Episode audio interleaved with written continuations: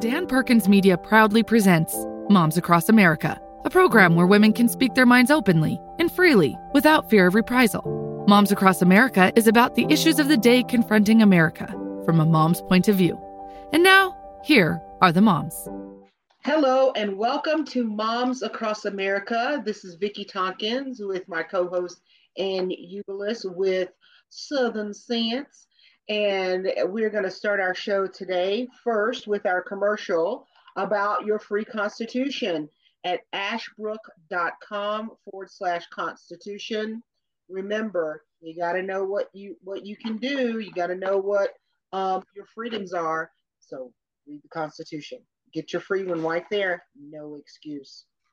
All right, we're going to start out our show today with this new word that I think is caused a little bit of confusion. It's that word equity, because some people would say equity is the same as equality. And I say boulder dash because it is not. so, Annie, you pointed out an article. Let's see, the authors are Jay Greene, who's a PhD, and Madison Marino, talking about equity elementary extended. So I guess this is talking about uh, elementary schools. The growth and effects of diversity, equity, and inclusion. I got to tell you, I don't know about your area, but in our area, we have an election coming up uh, this November that is for school boards as well as just different propositions, you know, just asking for more tax dollars. We have about three or four school districts that are asking for more money. Mm-hmm. Yet, test scores are down, kids being able to read on grade level is down, being able to do math on grade level is down. Yet, it seems like the schools just don't have enough money. So, what would they spend that money on? a chief diversity officer, a uh-huh. CDO, specifically okay. to talk about diversity. and, uh, folks, this is your tax dollar at work for you on how to dumb down America. And the article came up on a Heritage Foundation. Uh, they do absolutely fantastic work on here. And this was a study yes. that was done, I believe it was through Stanford. And it shows that now 48% of the school districts in the United States, with a uh, school district composing of 15,000 students or more, have a diversity officer, chief diversity officer. And yet they also have a huge drop in what they're putting out in students, especially in the Black and Hispanic uh, areas. And they are so concentrated on the politics and not the education when it comes to diversity. And they're showing that these students are all failing very, very badly. And eh, it, this is your tax dollar because these diversity programs, these equity programs, they are produced by outside agencies brought into the school yep. district courtesy of a tax dollar. Now, this diversity officer paid by your tax dollar is helping to dumb down students. However, school districts that do not have a diversity officer have found that coming out of the pandemic, they've brought the grades back up. Now, something's telling us that something's wrong with this picture. Well, this this is my theory. This is a Vicki Tompkins theory about equity. I was reading another article that we're going to talk probably about in the next segment of the different things they're doing to talk about privilege and the ridiculousness being black in America, I kind of understand a little bit about the what is happening among minority groups because one of the things I know when I was growing up, I never questioned whether or not my parents loved me. I never, and we were poor. I never questioned my right to an education. I never questioned that I was equal with anyone else in my classroom. That that I was just not raised to have those types of thoughts. Now, outside influence would try to make me feel a little different. And when you mentioned that this is an outside group that's coming in to teach about equality. Anytime you have a, a group come in outside of the education process, and what I'm talking about is reading, writing, and arithmetic, you're going to have these types of results. And I'm not saying every family is perfect. They're not. I don't think there's one family that's perfect. However, I think the majority of parents love their children and want the best for them. That is felt in the home. Mm-hmm. But when you go to school and you're told, well, this group is better than that group, or they think they're better than that group, and you are supposed to feel uh, threatened or less than, how are you going to focus on education? You don't. You, you can't focus on whether or not you're you can read the story or you're constantly thinking about well who's looking at me and how are they looking at me and how are they making me feel? And that's all this is about. This is about feelings and emotion. Can we not leave that in the home and let the kids learn reading writing and arithmetic? Well you know it, something was interesting said um, during the pandemic uh, when the teachers were going on strike and everything else they said we have your kids for the vast majority of the day, and you get them for a few hours when they go home and have dinner with you, watch TV, and go to bed. But we have control of them the vast majority of their day. And when you think about how many days they have them, how how long they have them, from pre-kindergarten all the way up through college, that's a huge chunk of their life for an outside influence, not the family influence on that child.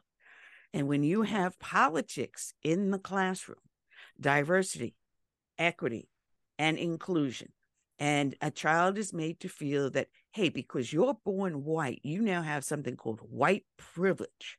And anyone else born not white, being they born black or brown, that they have a disadvantage simply because of their skin color. And instead of teaching kids that the honest answer is we all have the same organs inside us. We have brains, hearts, lungs, our blood. When you cut us, we all bleed the same red. God gave us a gift of diversity, but He also yeah. gave us the gift of tolerance and understanding. And instead of teaching the kids that, they say, because you have the, the you're a victim because you're born this way. No, you're not a victim. It's what you Correct. do with your life. And if someone tries to make you a victim, then you have the ability to counter that. And instead of teaching them that, instead of turning around and saying, that kid with the blonde hair right next to you is just as smart as you are, or they have different talents than you have, and you're both going right. to grow up learning to use those talents, but you're both gifted individuals in your own right. But instead, we have a political program here that is making people billions of dollars outside of the school system. You've got private companies owned by the mega elite in our society. And yep. of course, shh, the media is not going to talk about that. So, in order to make more money, they cause turmoil, which gets them to spend more money in the school district. And it's your tax dollars not working the way it should be. Exactly. And I got to tell you, I have seen in our area, and I think I had mentioned this before, I have seen an increase of parents removing their students from the regular brick and mortar schools and either putting them on online classes, which I'm not sure is, is too much better depending on what the system is, or many of them are going to homeschooling. And in that homeschooling, they have started these different uh, co ops where parents can come together and have instructors that they can safely leave their children with, knowing that they're getting the proper education. They're not being taught who's better than whom or or why you should look this way or because you look this way. They're being taught, like I said, reading, writing, arithmetic. They're being taught true history uh, I have a good friend who is a director of a co-op, and I got to tell you, she is doing an amazing job with these children and what they're being taught. Most of us didn't even get when we were in school. I mean, I I, I don't understand. Well, I, I'm not going to say that. I do understand why this is happening. This is to like you said, Annie, to dumb down students. Because listen, if you don't know our history, if you don't know the true history, because you can see from the statues to everything else, they're trying to take that away, what our history is. When you don't know that, what's that saying? If you if you fail to remember history, you will repeat it. Mm-hmm. And I think that's that's part of it. But the other part is they want kids to be so emotional about everything. They can't, they're not teaching them to think. They're not teaching them to to um, see a situation and be able to logically look at it and make rational mm-hmm. versus emotional decisions. If you have people who are just emotionally charged all the time, they're not thinking properly. Well, you said something very, very important that it's all emotional. But as a child grows up, they need to learn to control their impulses and emotion and learn what the difference is, is from your desire to your need. And instead, we have children growing up into adults that are unable to control their impulses. And if they don't control their impulses, yes. they are subject to the whims of the psychiatrist or society at large that says, hey, listen, guess what? It's okay for you to change your gender because God didn't decide. God made a mistake. I'm sorry. Yes. God does not make mistakes.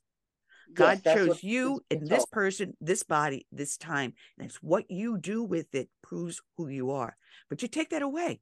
No, no, no whatever you feel is good. And it doesn't matter if it hurts anyone else around you. And, this is what we have a generation of people that are addicted to their impulses instead of a member of society.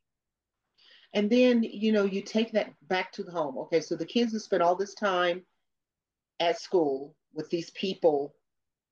I hate to say this, but brainwashing them. And then they come home and they're saying these things to the parents, and the parents are like, What in the world? What are you talking about? And so you're giving more work, I guess you could say, to the parent to have to encourage their, their child.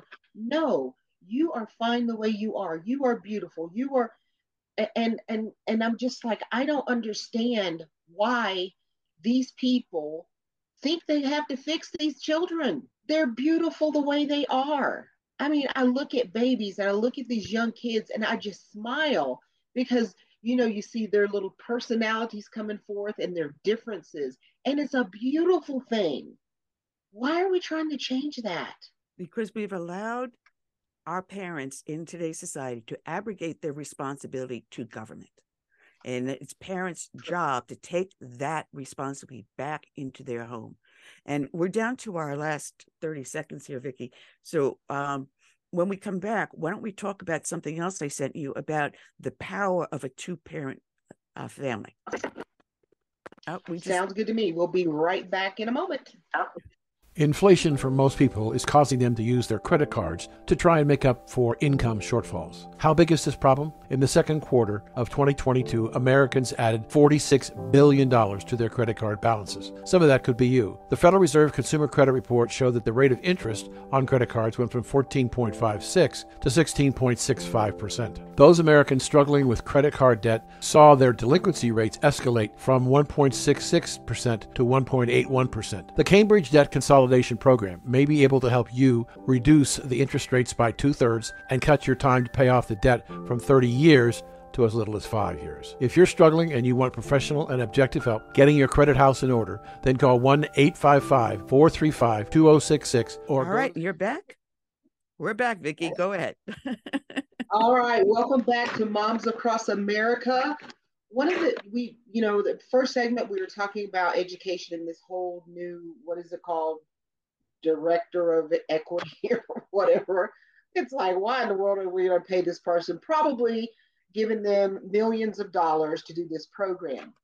Um, I'm one of those kind of people. I like to look at the root of problems, not just looking at the problem. I, why is why do we have this problem? And one of the things that um, uh, Annie brought up was this other article um, by uh, Ian Rowe and it's called Two Parent Privilege How Americans Stopped Getting Married and Started Falling Behind. This was very, very interesting to me because, like I had said to you uh, before we came back on, I want to know the root of a problem, not just look at the problem. And I think this is part of that root. This is part of that big root system of the problems that we're having, not just in society, but specifically with our children. This is talking about two parent homes and the difference that we're seeing in children if they're in a two parent home versus a one parent home. And when I say parent, I'm talking mom and dad. I want to be clear on that. And I think y'all know why.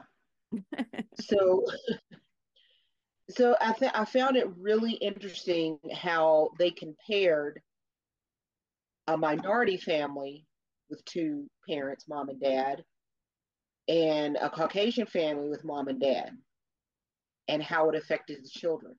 What was your take from that, Annie? All right. Well, the article which appeared in National Review, uh, the October 2nd uh, issue, um, I found very interesting. And years ago there used to be a larger disparity between caucasian and other race that gap is closing especially with the increase of a single parent house which in the white segment of our society is now really bursting at it seems um, but if you trace back which the article I'm, I'm sorry did not do to the source of this go back to lyndon johnson and his great yeah. society and now he brought in um, the welfare and everything else. And the intent was to break apart the family. That was the original intent. And they've succeeded. And what we had in the 1960s, where you had a small segment of society that was a single parent. And my goodness, if you were a single parent, you were ostracized. So you yes. looked to work and stay in a marriage. And today, divorce is so easy to get. It is so easy to split apart a family instead of working to keep it together. And when a child sees two parents working as a couple, as partners equally, that child develops health healthy. And they find statistically a child from a broken family, a child from a one parent family, has higher cases of dropout, of, of physical and sexual abuse, of mental abuse, uh, higher cases of alcoholism, a drug addiction, crime, uh, incar- incarceration, compared to children of a two parent family. And even if one parent may be abusive, it was still the child had a healthier outcome, not a better outcome, but still a healthier outcome than a parent, a child from a one parent. Now, this is statistically doesn't happen in every family. Now, look at our Senator Tim Scott; he's the exception to the rule. However, when you take that and extrapolate that across the board, and not looking at the factors I just mentioned of the, addictions, the abuse, and so forth. But what happens now to the child in the classroom? It has a dramatic effect. So when they do statistics on the education system, they leave out this one vital factor. What's the marital status of the home that child is coming from? And when you look at what's going on with that child throughout their history and not placing it in the classroom too, they do that child and the statistics a great disservice. Yes, yes. And I find it curious in part of the article, it says that um, according to the Census Bureau data, a two parent Black household is more likely to be poor than is a two parent white household. But both are far less likely to be poor than is a mother only household of either race. Mm-hmm. I thought that was pretty interesting. In other words, if you're a baby about to be born, your best odds to choose married black parents over unmarried white ones. I thought that was really interesting because I don't think it's necessarily that both parents are working in that two parent household as much as it is the rich enrichment that you have coming from a man and a woman's perspective in the household. And I know a lot of people don't like that idea, but it is so important in a household to because I, you know, I just think about my children and they talk about how different uh, my husband and I were in raising them, but they bought we bought a balance to their upbringing because we saw things different as a man and a woman. Mm-hmm. And we're trying to destroy that in our society, but it's a beautiful thing. Yeah. And it brings such a balance to children. Now, take that a little bit further, one step further. When you mentioned the single parent household, ask yourself why does Planned Parenthood open their clinics in Black neighborhoods where you have a high number of single parent households? And how much like more likely will that single woman end up aborting that baby compared to a married couple? That's right. Because there's that whole feeling of I'm by myself, I'm already struggling why I'm going to bring another child into this into this uh, situation. I, I get it. I understand that mentality, but there's so much more to it, and it's so much deeper.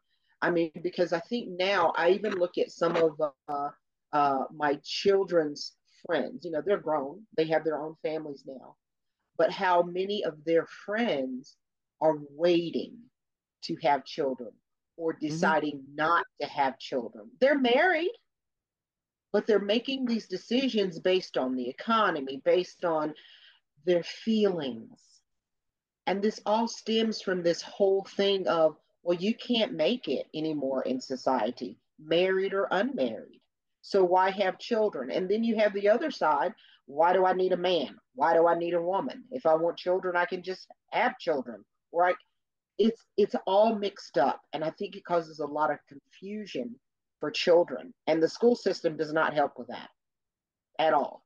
No what they've done is they have tried to separate us from god and when they did that now they separate us from our families. And if you yes. look at society as it is today how many more people have a doom and gloom outlook rather than there's hope there's always something we can do to change our situation and make things better. Now, you and I understand that. We always look forward and try, if we see something wrong, we go about finding a way to fix it and make it yes. right. In today's society, no, someone else has to fix it. We see that something's wrong. Um, it's not our business, it's not our problem. But you know what? It, it, I'm depressed because of that. And you, we have a doom and gloom outlook. And hopefully we can get an administration in this office that will bring back pride and hope in America again and show the beauty and greatness because there's no nation like ours in the entire world that gives the freedoms and the opportunities. But what we have is a segment of our society, our youth, that are being taught you don't have any help. You will always be a victim. So face it, flounder. There's not, nothing there out there for you except what you feel in that moment. We've and got to reverse it. Yes, and it goes back to that whole equity thing we were talking about at, at, the, at the beginning of the show, how this this everything is about emotion. One of the things that I learned early on in life is circumstances are subject to change and can change pretty quick. mm-hmm. You know, so it's like if if everything is emotional for an individual, and the circumstances are changing every hour, they're going to be an emotional wreck. Overload, short circuit. Yes. So being able to deal with change, being able to deal with uh, a circumstance that may not be favorable to you, you can't always approach that emotionally. You have to approach that with some type of understanding of how to deal with a situation and I don't like you to use the word logically, but that's the only way I can describe it, is where you can look at a situation and say, okay, this looks really bad.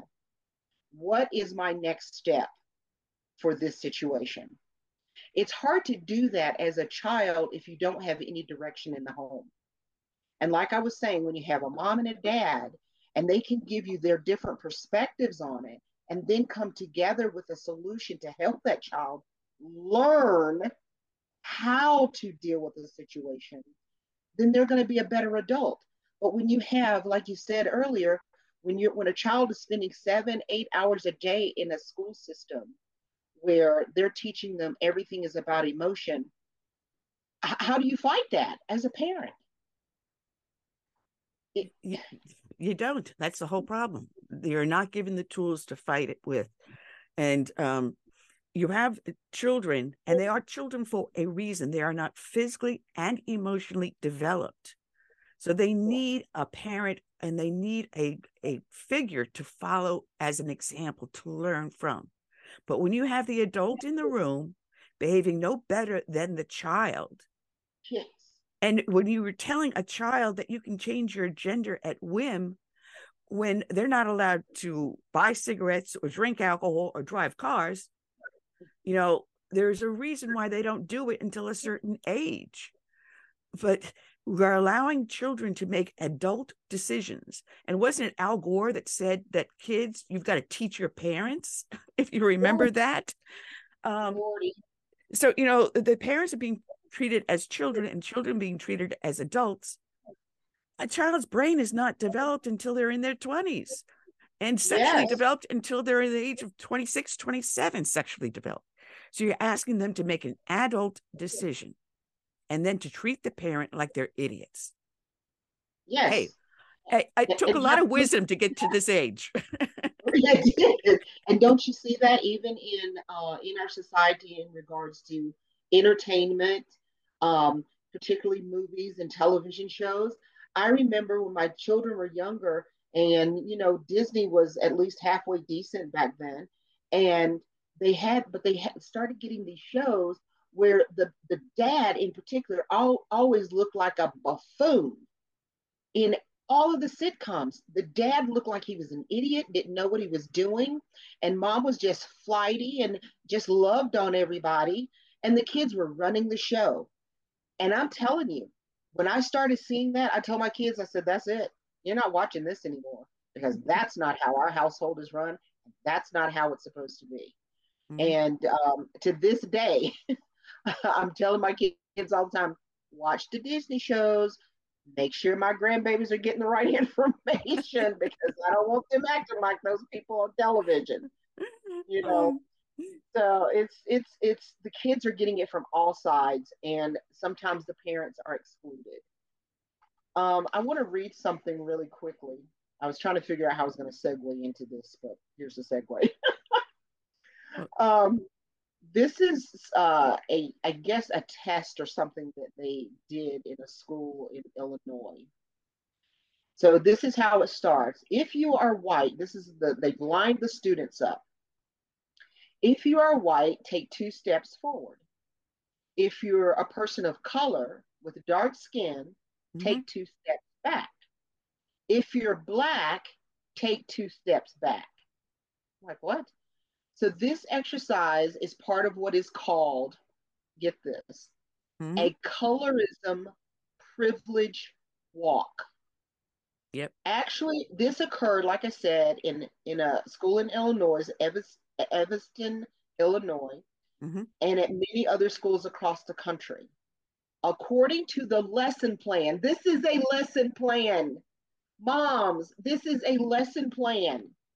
The goal was for white students to quote unquote learn more about white privilege, internationalized dominance, microaggressions, and how to act as an ally for students of color. In other words, the point was to reveal the real sources of a person's privilege, the unearned benefit of being white over intrinsic victimhood of being non white. How insane is that?